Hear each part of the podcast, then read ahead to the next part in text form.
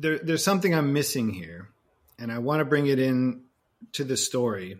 When Brian and I, you know, separated ways, and I took on sivetz on my own. Um, there was there was somebody who helped me through that phase, and who I couldn't have done this without. Um, there's a good friend of mine who um, I met at the coffee shop, who his name is Bob Oldfather, and he is just a, a very experienced business person, engineer. You know, just kind of one of those all around guys that that uh, can can do it all.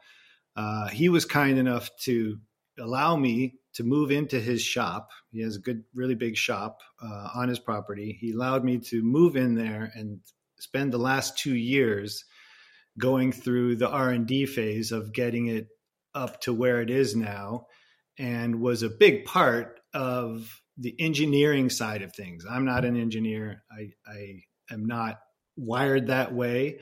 Um, but uh, Bob was was that kind of arm for me and and you know lent a hand when it came to the engineering side of developing um, different various parts of the roaster and so his his contribution has been um, invaluable to me and allowing me to have that space and also providing that input and that knowledge and the tools. This guy has more tools than you, have ever seen in your life. I mean, he just has something for everything, and that's been kind of the amazing part of it is getting through this in a fairly small shop. I'm just so grateful for for what he has done uh, for Sivetz and for giving me, me that opportunity. We're now in the process of moving to a fabricator who's also going to assemble for us in Portland. They have a lot of experience uh, in this in this field, and I'm really looking forward to a- accessing their expertise and their knowledge to continue to improve how we build the roaster and how it functions.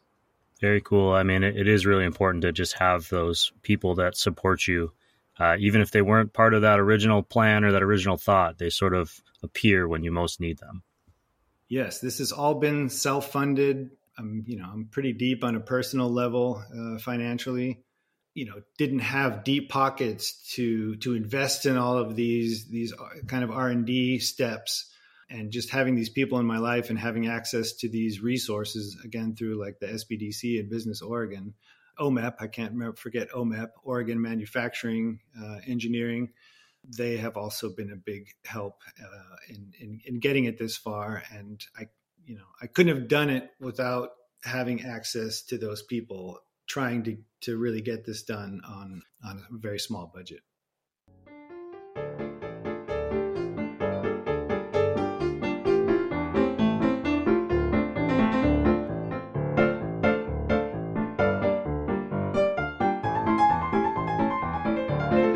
Hey, good morning, everyone. Welcome to a very special holiday bonus episode of the Roast West Coast Coffee Podcast.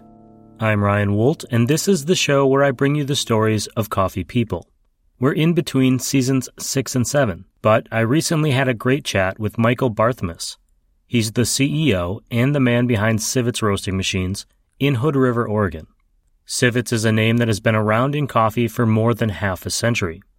The founder, Michael Sivetz, wrote a more than 700 page book about coffee processing technology in the early 1960s.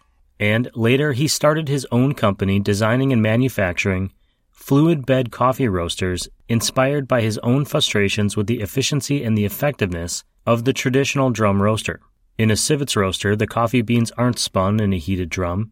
Instead, a steady stream of forced heated air rotates the mass of beans in a cyclone. The heated air allows for the rapid and uniform transfer of heat to the beans and a greater level of control. At least that's what I learned on the Sivetz website. Unfortunately, Michael Sivetz passed away in 2012, and for a time the brand was in a state of flux, and I believe even went dormant for a moment, until a local coffee shop owner, today's guest, Michael Barthmus, decided to revitalize the brand and reconfigure the iconic roasters with some new designs and technology options. You can learn more about the history of sivetz while you're listening today by visiting sivetz.com. You can go directly to that link from this podcast's show notes or detour through roastwestcoast.com, where you'll find that link and so much more. To set the scene, I was chatting with Michael while a winter storm was raging outside my home in Southern California. On the other side of the video chat was Michael, a dapper looking gentleman with a lovely looking fireplace in the background. I was pretty envious of how cozy it appeared, and I was excited to see him because I hadn't interviewed anyone in a while. But interviewing and recording is a skill like anything, and I was a little rusty. There was just a bit of technical difficulty, and the first two minutes of our chat are lost in the ether of the internet. I'm going to blame that storm. So we're going to jump into this conversation as Michael is talking about his first coffee experiences. Wherever you are, settle in. I hope you're staying warm, and you have a steaming hot mug of coffee to enjoy as you listen to this conversation with entrepreneur and the CEO of Sivetz Roasting Machines, Michael Barthmus, on the Roast West Coast Coffee podcast.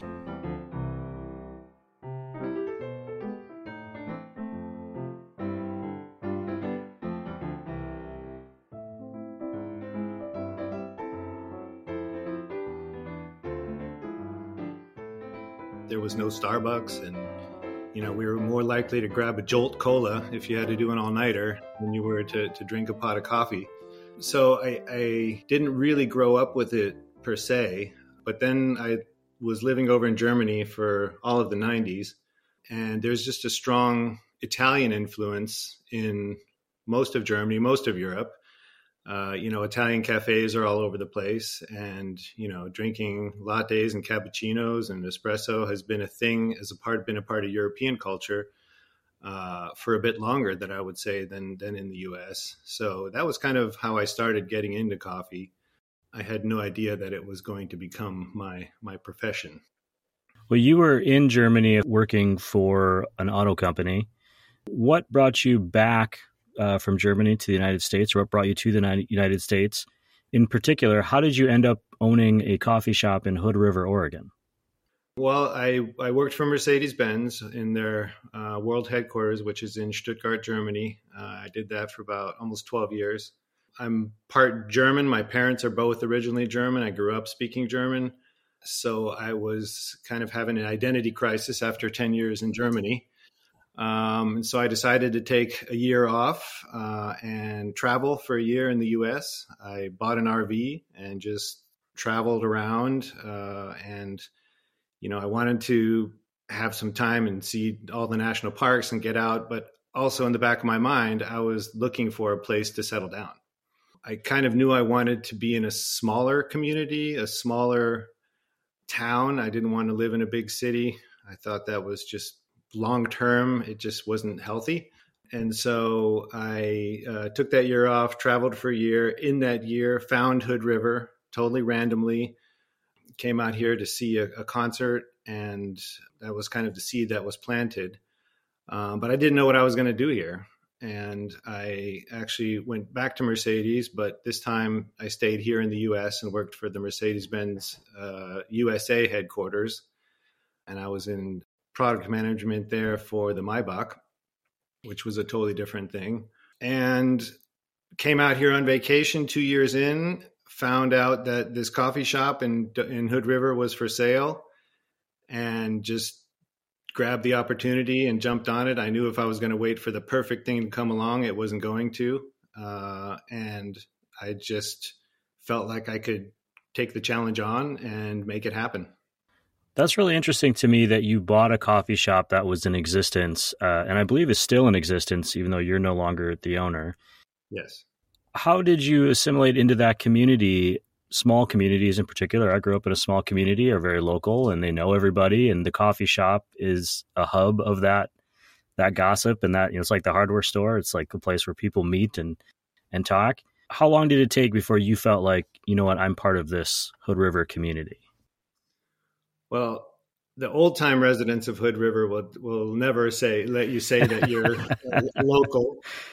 But I thought, you know, if you're going to move into a new community like this, that was a great way to meet people and to, you know, gain exposure to so many different facets of the town and the people of the town So I really couldn't think of a better way to get to know people very quickly.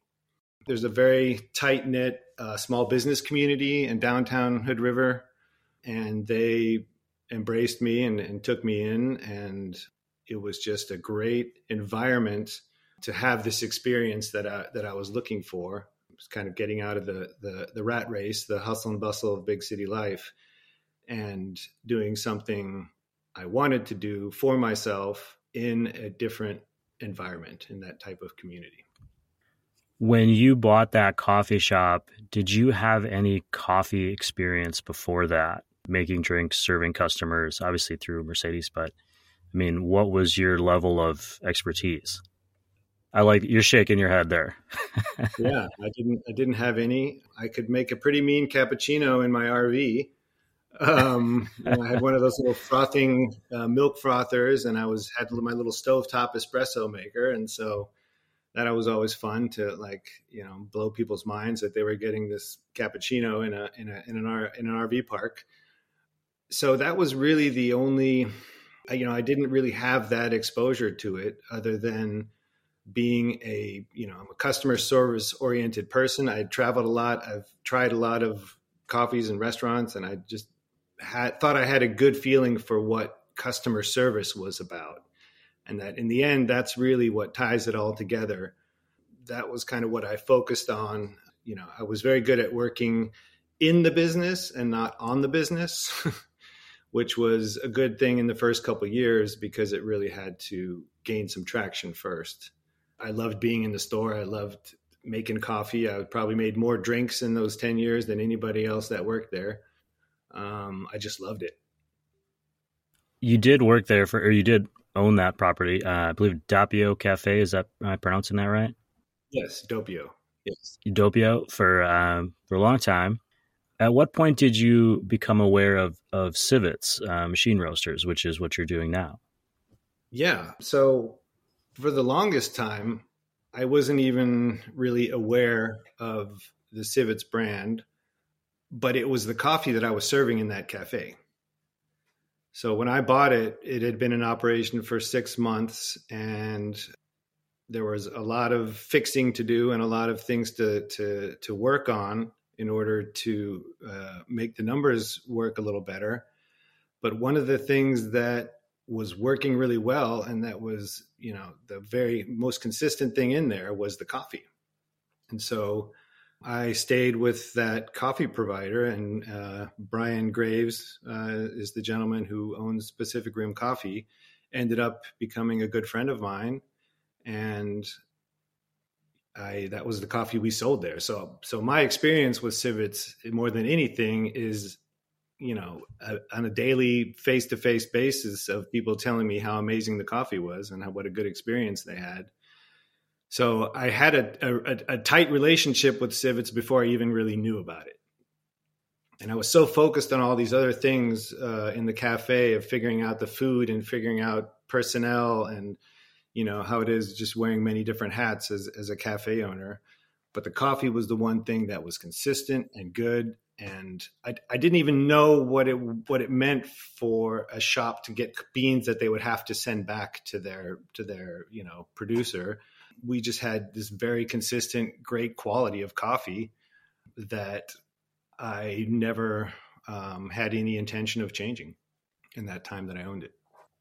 And that's just to clarify then. So they were roasting and producing and, and wholesaling their own coffee as well as producing a coffee roasting machine. They were building their own machines. Is that is that what I'm understanding correctly?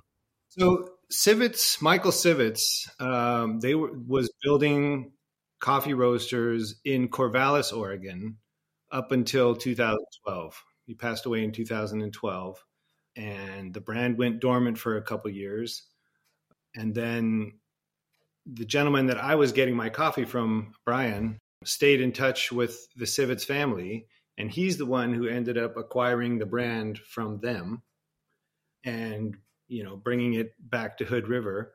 And I joined forces with him in 2019 to get to, to, to, start and to kind of get it off the ground again. And so he's the one who originally was able to uh, connect with the family and and acquire. There's no patents left. There was no patent on anything. The patent that Michael Sivetz had gotten was back from 1976, and so it was you know it had run out in like 1998 or something. So there there were no patents. So it was really just about the brand and about the Sivetz name and the technical drawings and all of the the things that we got that showed us how the roasters were built. So, and this is where things get really interesting to me. You took on a, a brand name that existed that people in Oregon, certainly, and people that were using those roasters were were aware of. You are coming not necessarily from a if you're coming from a cafe or a coffee experience and from Mercedes, you have some product experience, but you are going to start recreating a roaster that is your own, building a, a new coffee roaster that is your own, but also with that influence of the Sivetz brand and Sivetz name. I'm hoping you could explain to me real quick what it is Sivetz is doing now, what your company is doing now. And real quick is a terrible way to ask you to do that because I'm sure it's hard to break down into, into a short thing. But what is the product that you're that you're building that you're out there pitching now, and how did you go from working with Brian to acquire this name and to get involved in it to having a product that you were offering the world? I knew that be because of the reputation and because of the amount of roasters that were out there all around the world, you know, roasting 10, 20, 30 years um, after they'd been put into into use, I knew that there was, you know, something that was very special about that and just having this kind of dependability and reliability in order to have the consistency is like the holy grail of, of, of any of any roaster is being able to to do that. And so i i knew that there was something you know that was a very solid core and a very, very solid foundation but i also knew that there were some things that can be improved upon a lot on the mechanical side of things and the way that the doors and chutes opened and you know there's a number of things that that could have been that we improved on as far as the ergonomics and how the how the machine operates goes.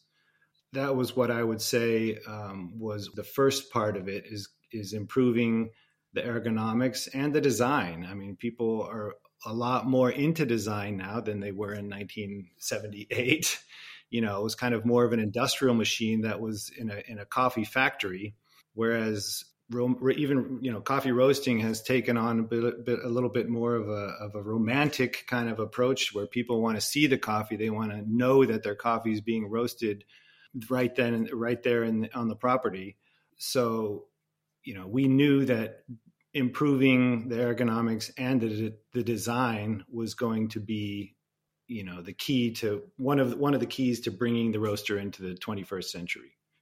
So when I was working with Brian, those were the things kind of we that we were focusing on. The next stage was where I saw the real potential of fluid bed roasting, and that's in the world of automation. Most of the heating of the beans in a fluid bed roaster is is convective uh, and not conductive, and so there are quite a few advantages to heating the beans that way. There's the air roaster, the general air roaster. We have the drum roasting world and the air roasting world.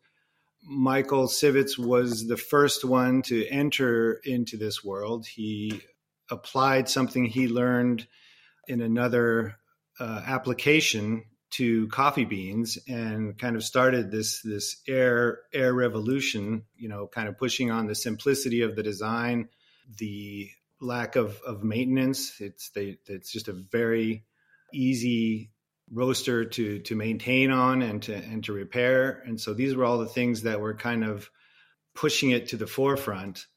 When Loring introduced their roasters, and this is not a fluid bed roaster, what Loring and IMF are doing is this recirculation roaster so it's uh, again using mostly convective heat, but the beans are being agitated by the paddles.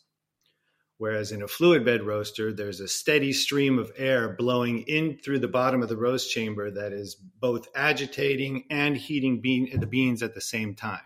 So there are some, you know, differences within the recirculating roaster and the fluid bed roaster that will will will set them apart from each other. But that's kind of the main difference within within the the air roasters. How long was it from the time that you started working on this to the time that you had a product that you felt this looks the way I want, it operates the way that I want, or at least as close to it as I am I am before I put it out for people to judge and tell me if I succeeded.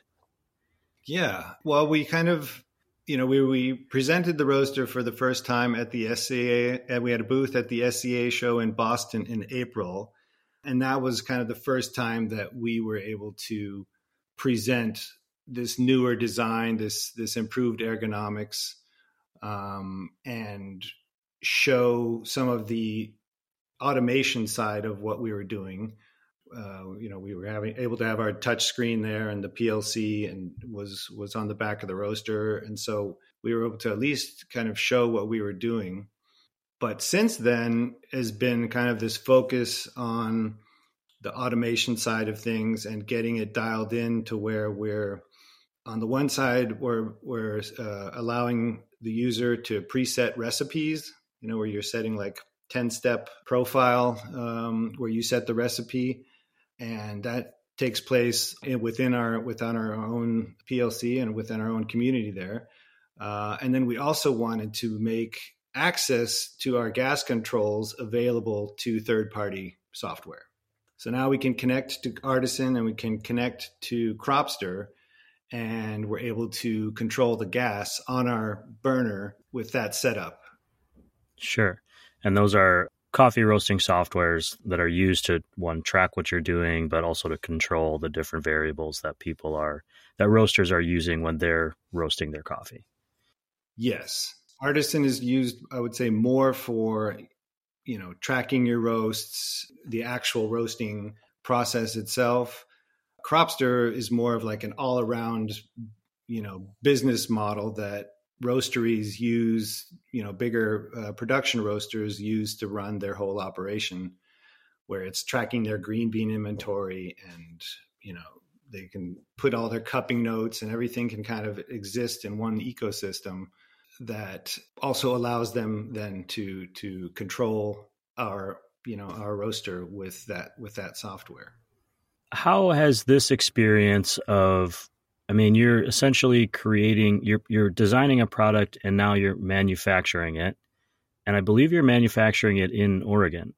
That just seems so overwhelming to me, for one. But how does this compare to, you know, that ten years running the cafe, where every day is its own kind of entity? Obviously, there's a bigger picture, but you're dealing with problems kind of immediately, you know, in the moment, and dealing with customers in the moment. And here, you're dealing on, you're working with this long term kind of vision for what this roaster is going to be. And I assume as you're developing, meeting potential clients, taking orders that may be getting their roaster six months from now. I mean, how has that transition been for you personally?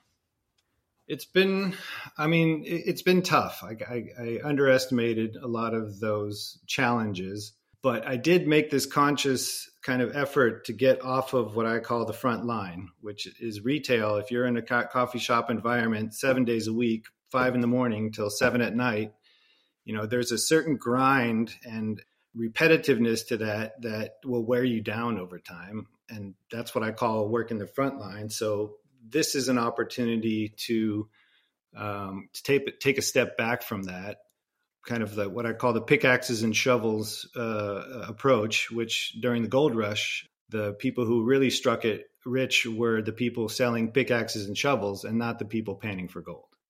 So once you've figured out how to pan for gold, you should move on and uh, be a, a provider of those things or the knowledge to do those things. And so that was kind of my my intention was was hopefully taking on something that would get me off the front line uh, and so this was that. Uh, the part that I underestimated is how linear the development and the R and D is, and the fact that you you can't leapfrog to other steps. Everything has to happen step after step after step. You know, you can't figure out your modulation until you figured out which gas valve works the best with this burner, and you can't figure out your your profiling until you've figured out how to dial that roaster, you know, that burner range incorrectly. So all these things happen in a very linear fashion um, that have made it frustrating and um, but challenging at the same time. And I and I can't imagine how much more difficult that would have been trying to work with an overseas manufacturing end of things. Um, having everything here in the U.S. and having everything pretty much mostly in Oregon or Washington, most of our vendors has just made it more manageable to to work our way through this R and D phase that we're we're kind of still in, but coming out of now. That's really interesting. Um, that it's actually easier. I think one reason people assume to send manufacturing overseas is is pricing, but the value that you're getting in return for having access to all of your vendors locally is proving to be more beneficial. I'm assuming. Absolutely, absolutely. And then I've also you know there's there's a lot of um, support out there for businesses that are trying to keep things in Oregon or in the U.S. So one of my great discoveries has been the relationships I've sta- established with Business Oregon and with the Small Business Development Center, um, who have provided numerous grants and and opportunities uh, to to help get me through this phase. They understand kind of the struggles and the and the difficulty of getting something like this off the ground, and have been just fantastic to to work with and and provide me more resources and provide me with uh, connections to the people that were able to get us to the next step. I think that's an important just lesson or a reminder, even for myself, as you're saying, and I'm thinking about about it selfishly, but you don't always have to do everything alone, uh, especially when you're you're building something new that will hopefully uplift your community and, and, the business community as well. You come from an entrepreneurial family, or you're you're married into an entrepreneurial family. I believe your wife owns a business as well. How do you guys uh, work together, inspire each other, or what kind of push and pull is there from having more than one person who is pursuing this effort, which can be challenging individually, but certainly when you're a team, there's different rules. Yeah, um, and also we have a seven-year-old, so that kind of um, adds even more. Uh, my wife Christine has has been a huge influence on me and has been kind of my backbone and and and, and getting me through these these first couple years of getting this off the ground, and you know having kind of that that business uh, mindset has really helped me, you know, to to have somebody to bounce all these ideas off of, and she has helped very much form how this company has evolved. You know, we were for a while there. She had the jewelry store, and I had the the coffee shop. Two retail operations was a bit much. Uh, that was just you know relentless, uh, especially with mine being the seven days a week one. You know, it never it never let up so having one retail operation now uh, and having one kind of this manufacturing company it seems to be working well as far as you know separating those things and being still being able to help each other out Sure, uh, and it's just the logistics of of of life. For anyone listening, uh, I know we have a lot of listeners who are either in the industry or aspiring to be that seven days a week thing you've mentioned a couple of times, that's something I'm familiar with. It really is more, it, it almost feels like more than seven days a week because when you're not at work, you're still at work and sure. your your mind is still working on it when you're taking your kids to school or when you're getting groceries. There's never really a break. And being the face of the community, I'm soapboxing a little bit now. Uh, a face in the community, people will recognize you and say hello, and you have to be on, you know, in a way you don't have to be at home uh, or if you're behind a desk somewhere, which just a different challenge. What's something that you've learned since kind of taking over this company that has surprised you, or is kind of a lesson that you're going to be taking with you as you're moving forward? I've had we've had a lot of curveballs thrown at us. I like one of the things that I that I really well, we've said a lot and that I like like to kind of use. You don't know what you don't know. And so in this kind of phase where we've been, you know, figuring things out and co- constantly going into into new territories, it's amazing what you find out, what was what's out there, what's available that you didn't even know about.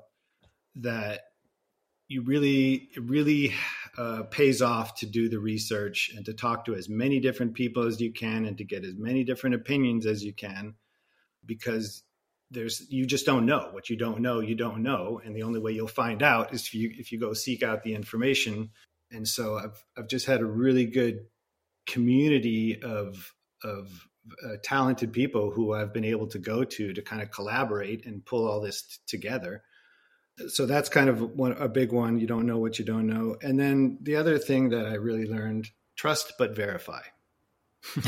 I can't tell you how many times we trusted that a part that we got was was was the right one, and um, we would you know figure out way later that what we assumed was the right thing was not. We spent a couple weeks going down a rabbit hole uh, when one of our thermocouples was the, the gentleman who set it up said is definitely set up to be a J type thermocouple and we just couldn't get it to work. And the readings were all over the place. And finally after weeks and weeks someone you know made us go in and, and, and check it with you know stick stick the thermocouple in in a cup of boiling water and it should read 212 and it wasn't. And so we knew that something else was off. And then we figured out it had been programmed for a k-type thermocouple and not a j-type thermocouple. So if we'd have verified that and not just trusted it you know we would have saved ourselves a lot of work and a lot of uh, banging our heads up against the wall trying to figure out why these readings were all over the place Sure. I think my dad told me that as a joke 20 years ago, 40 years ago about, you know, when you hire someone to come and fix your tractor or your washing machine or whatever, and they, you know, they come in and they bang around and it's still broken. Someone else comes, they bang around, it's still broken. And finally you, you hire the person who's charging 10 times as much and they walk up and they do one little thing and it's fixed. You're not paying them for fixing it. You're paying them because they knew how to fix it. That's right. And, uh, or how to fix something. And so that's kind of what you're learning. Yeah. What is next uh, for Sivetz? And actually, before before you answer that, who is the client for Sivetz? Who is the the customer that is going to be buying these? Is it? Um, I am not even going to presume. I'll just let you answer that question. Who is the customer, and then what do you see as kind of the next phase of of what you're doing? Yeah, I think we're kind of from at least you know our experience up to now with the the roasters we've sold. Our biggest source has been smaller air roasters. So they're coming from a coffee crafter's artisan or an ash roaster or, you know, one of these five, 10 pound air roasters. And they make fantastic coffees. Uh, they they have a lot of the benefits. You know, they're, they're they're what's called the spouting fluid bed roaster for the most part. Um, so they're they're open air. They're not in a contained environment, but they make fantastic coffees, and there's people have been very successful with them. And when they outgrow that machine, you know, when they're working that thing 12 hours a day, six days a week, and they have all the spare parts already ready to go, you know, that's that's when they come to us and they're looking to to increase their capacity, increase their daily uh, amount that they can roast, but they still want to stay with air roasting. They understand and want to continue to offer the benefits of air roasting, but on a bigger scale. I would imagine as a, roaster, it's not something I had thought about, but committing to a roaster roasting machine is is almost like a partnership in and of itself because that's the style you're learning on that's the equipment you're learning on so you to just say oh well i'm going to buy a new machine that's not an air uh, roaster it's you know drum roaster or something. It's going to be different somehow. Wouldn't just be as simple as plugging in a new machine and going to work. You'd be starting all over. Yeah, yeah. I mean, even even between the smaller air roaster and and a bigger air roaster, there's still a learning curve there to you know make that make that leap. But it's not nearly as complex it would be to switch to a drum roaster from from one of these smaller smaller air roasters. Sure. And I had interrupted you. Uh, my question had been, what's next? You know, what's the next phase for Sivetz? So I was going to say, just the second group that we want to see the growth in is is uh, drum roasters. Convert people that are converting from from drum to an air roaster. You know, I think Loring's done a great job of of increasing kind of the visibility and the understanding of what air roasting can be. So I think, you know, being able to convert some drum roasters is going to be a big part of our of our next of our next push going forward. Yeah, I think there's there's definitely some benefits and advantages that are coming to light more and more and hoping that that we can be a part of that trend. So what's next for Sivetz? Um, you were asking about that. You know, there's a couple of things that we still need to improve on that we want to um, focus on. I think first and foremost, we are in a climate crisis. We are uh, definitely facing unprecedented changes to our environment, and our um, our part in that as a as a large scale roaster is not insignificant, and I'm I'm taking that on as a challenge to become more environmentally sustainable. We're going to start, you know, implementing or working with a heat exchanger. So we're bringing some of the heat back into the roaster. We're working with Vortex to offer this this wet scrubber that can help you know your your carbon footprint and and the amount of emissions that you're letting into the air without burning additional fuel is the great thing about the vortex is that you're not having to run an afterburner some afterburners can use as much or as much as three times three to four times what the actual roaster is using so making a few uh, changes and and trying to become more efficient uh, we're going to try to develop a smaller roaster where Mike Sivetz built roasters anything between 500 grams and and two baggers. So he he covered that whole range. So we want to offer a five to 10 pound roaster, something in that range that will be an electric roaster. And then we want to move up into the larger roasters. Uh, probably the most requests I've had were are for the half bag roaster. What we're doing is the quarter bag. It's a 15 kilo roaster and there has been a lot of demand in the 30 kilo size. So I think that's the size that we will kind of move move up towards. Developing all of these additions with a better environmental stewardship in mind. I think we need we need to do better than that. There's a lot more technology out there that's going to help us. You know, even now, like our our burners, it's a it's a modulating burner now. That was one of the main changes that we made is that we we can fluctuate the fan speed and we can uh, modulate the gas and so it's already now become much more efficient because once we're at our once the roaster is hot and and and in motion the burner percentage will come down quite a bit and it's just operating at, at a more efficient level whereas it used to be the gas was on 100% and the fan was on 100% and those were those were your two options there.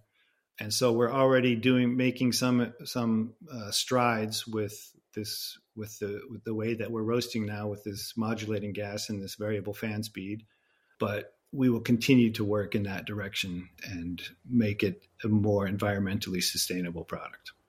Well i commend you for taking on that that challenge kind of the push and pull of trying to create something that you're going to put out into the world when there are direct challenges to your to values or your beliefs about uh, sustainability and climate change and, and you're trying to put something out that will be better in the long run but in the short term you're still creating something you know it's the patagonia problem yes where you're building and growing uh, which in is inherently wasteful but at the same time you're trying to create a better future uh, very challenging so I wish you the best, uh, truly, uh, on that. Before we go, you obviously enjoy coffee. Um, you're a coffee drinker. If you are driving uh, down the road, you maybe you pass Multnomah, uh, Multnomah Falls and uh, you see a random coffee cart on the side of the road. What are you ordering? What are you going to drink uh, for yourself? Ah, Americanos. I'm an Americano guy. That's kind of what we, my wife and I, drink here at the house. We wake up in the morning uh, and I have a nice little espresso machine. That was my going away gift from Doppio, and my incentive to give that up.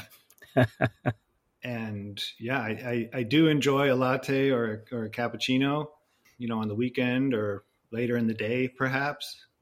but for the most part, I'm I'm I'm drinking Americanos, which is a funny side story. Do you know the story of why they're called Americanos? I think I do, but I, am I'm, I'm open to hearing it again. Yeah, maybe you can uh, verify that this is correct. Um, but uh, the GIs that were stationed over in Italy uh, during World War II were being given espresso, and they thought that that was way too strong, and they just wanted coffee. And so they were like, well, let's just water it down for you. And we'll just add a shot to a bunch of hot water, and then you can drink it like your coffee. And that's where the name, the Americano, came from. That's what I've I have heard, but I've also heard uh, as an extension of that that there are arguments about whether the hot water goes in the cup first or the espresso goes in the cup first, and people are passionate and particular. I know I asked a little bit before, but just to double check, anything that I missed today that you wanted to share? Probably the funnest thing. Um, I'll, I'll, say two things. The, the, the funnest thing that has come out of this is um, this roaster does an amazing job with nuts. So I've been roasting hazelnuts and cashews on this roaster that have found huge fans, and uh, I'm thinking about or wondering, you know, how I can turn that into kind of a, of a side business. And of course, focusing more on selling the roasters to the nut growers. You know, we have a pretty big hazelnut growing community in, in Oregon. It's the second largest hazelnut producing area in the world after Turkey. That's been really fun to just um, you know roast nuts on this thing that have just been been mind blowingly good without any salt or sugar or anything. You just roast them in there, and it just brings them to life in in a, in a really good way.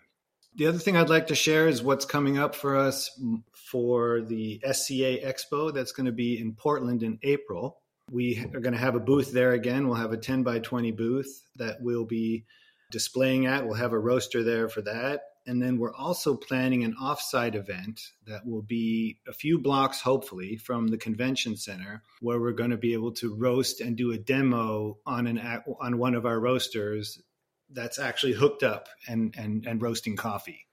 You know, we can't really see that in in the convention center. You're not able to roast in there and so um, I'm really excited to be. Um, hopefully, we're partnering with Cropster and with Vortex to to arrange this event at a, at a roasting co-op, um, and that's going to be our first opportunity to really get out and and have people have the the face to face contact to the roaster, watch it in operation, try the coffees that are that are coming out of it, watch how the automation you know does the work for them. Just kind of having that ability to demonstrate that is something I'm really looking forward to, and and was probably one of the hardest parts about getting through COVID. Uh, is not being able to demo the machine and not being able to show people, um, you know, come to my shop, let's look at it. No, thank you. uh, that's you know one of the tougher parts of, of going through it, um, going through COVID, and while start trying to, to start a manufacturing company, was not being able to bring people in but having that opportunity at the expo is something I'm really looking forward to, and I hope that uh, the people uh, in the Northwest, especially, are going to come out to to Portland and come by and see us. Very cool. Um, I believe that I will be there, so maybe I'll get a chance to go to that demo. Very exciting. Great. Great to meet you. And I'll keep an eye out for uh, Barthmus nuts in the future. And uh, Michael, I just I really appreciate one that you're taking on this challenge, uh, especially taking on a manufacturing challenge in the United States, which obviously there's been a push for in the last couple of years, but you're actually doing it. And uh, two, just for taking time to chat with us uh, about what you're doing. It's been a great pleasure. Thank you so much for taking the time and giving me the opportunity to to present the new Sivetz.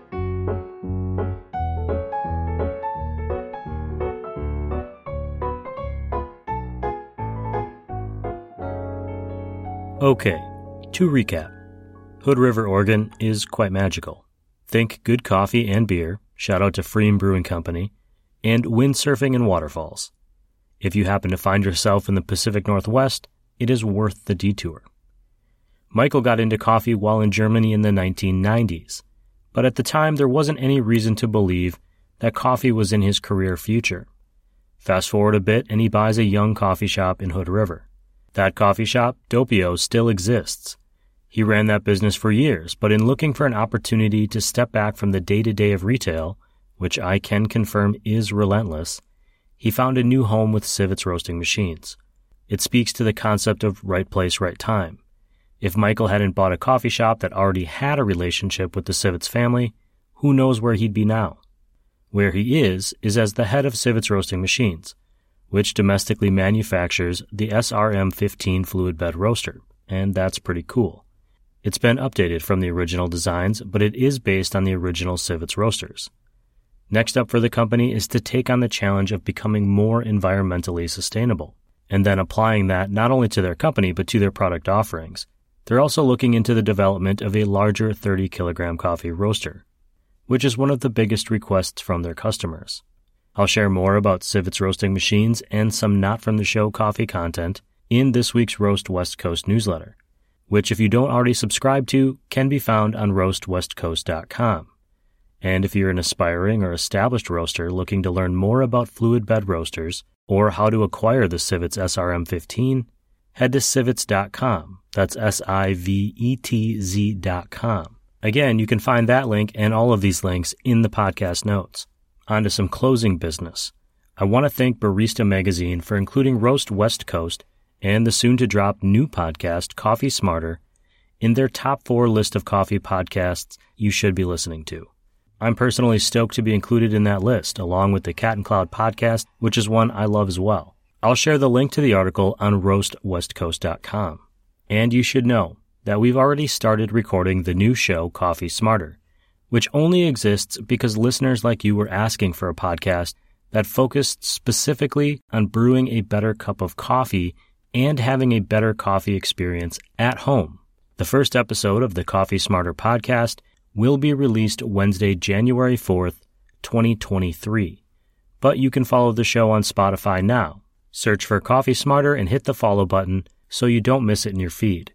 A second bonus episode of the Roast West Coast Coffee podcast, featuring Nettie Taylor of Rage and Coffee in Bandon, Oregon, will be released on Thursday this week, so you'll definitely have new content to listen to while getting packed for the holidays.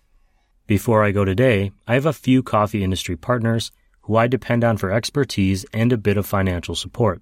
I've been lucky that I only have to partner with brands I really believe in, and I feel good telling you to support.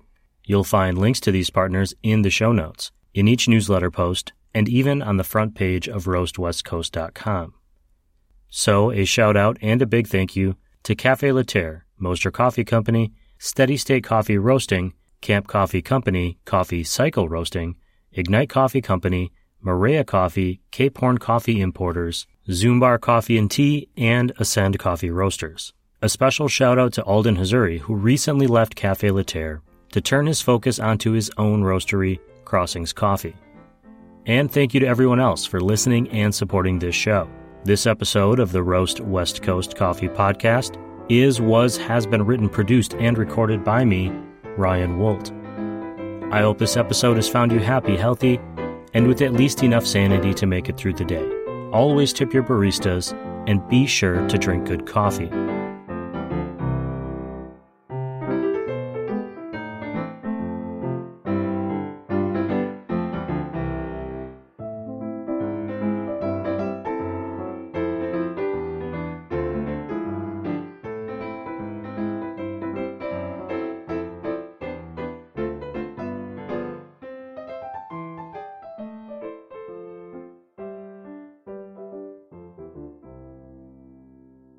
I'm Ryan Wolt, and my neighbor is building something outside, so if you hear him in the background, my bad.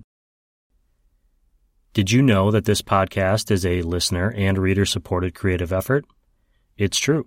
There are a bunch of crazy cool people who subscribe to the paid version of the newsletter at roastwestcoast.com. If you've been enjoying this episode or the 125 or so that came before it, please consider subscribing. The podcast is always free but damn if I don't appreciate the support that comes every time a new name shows up on that subscriber roll. Thank you.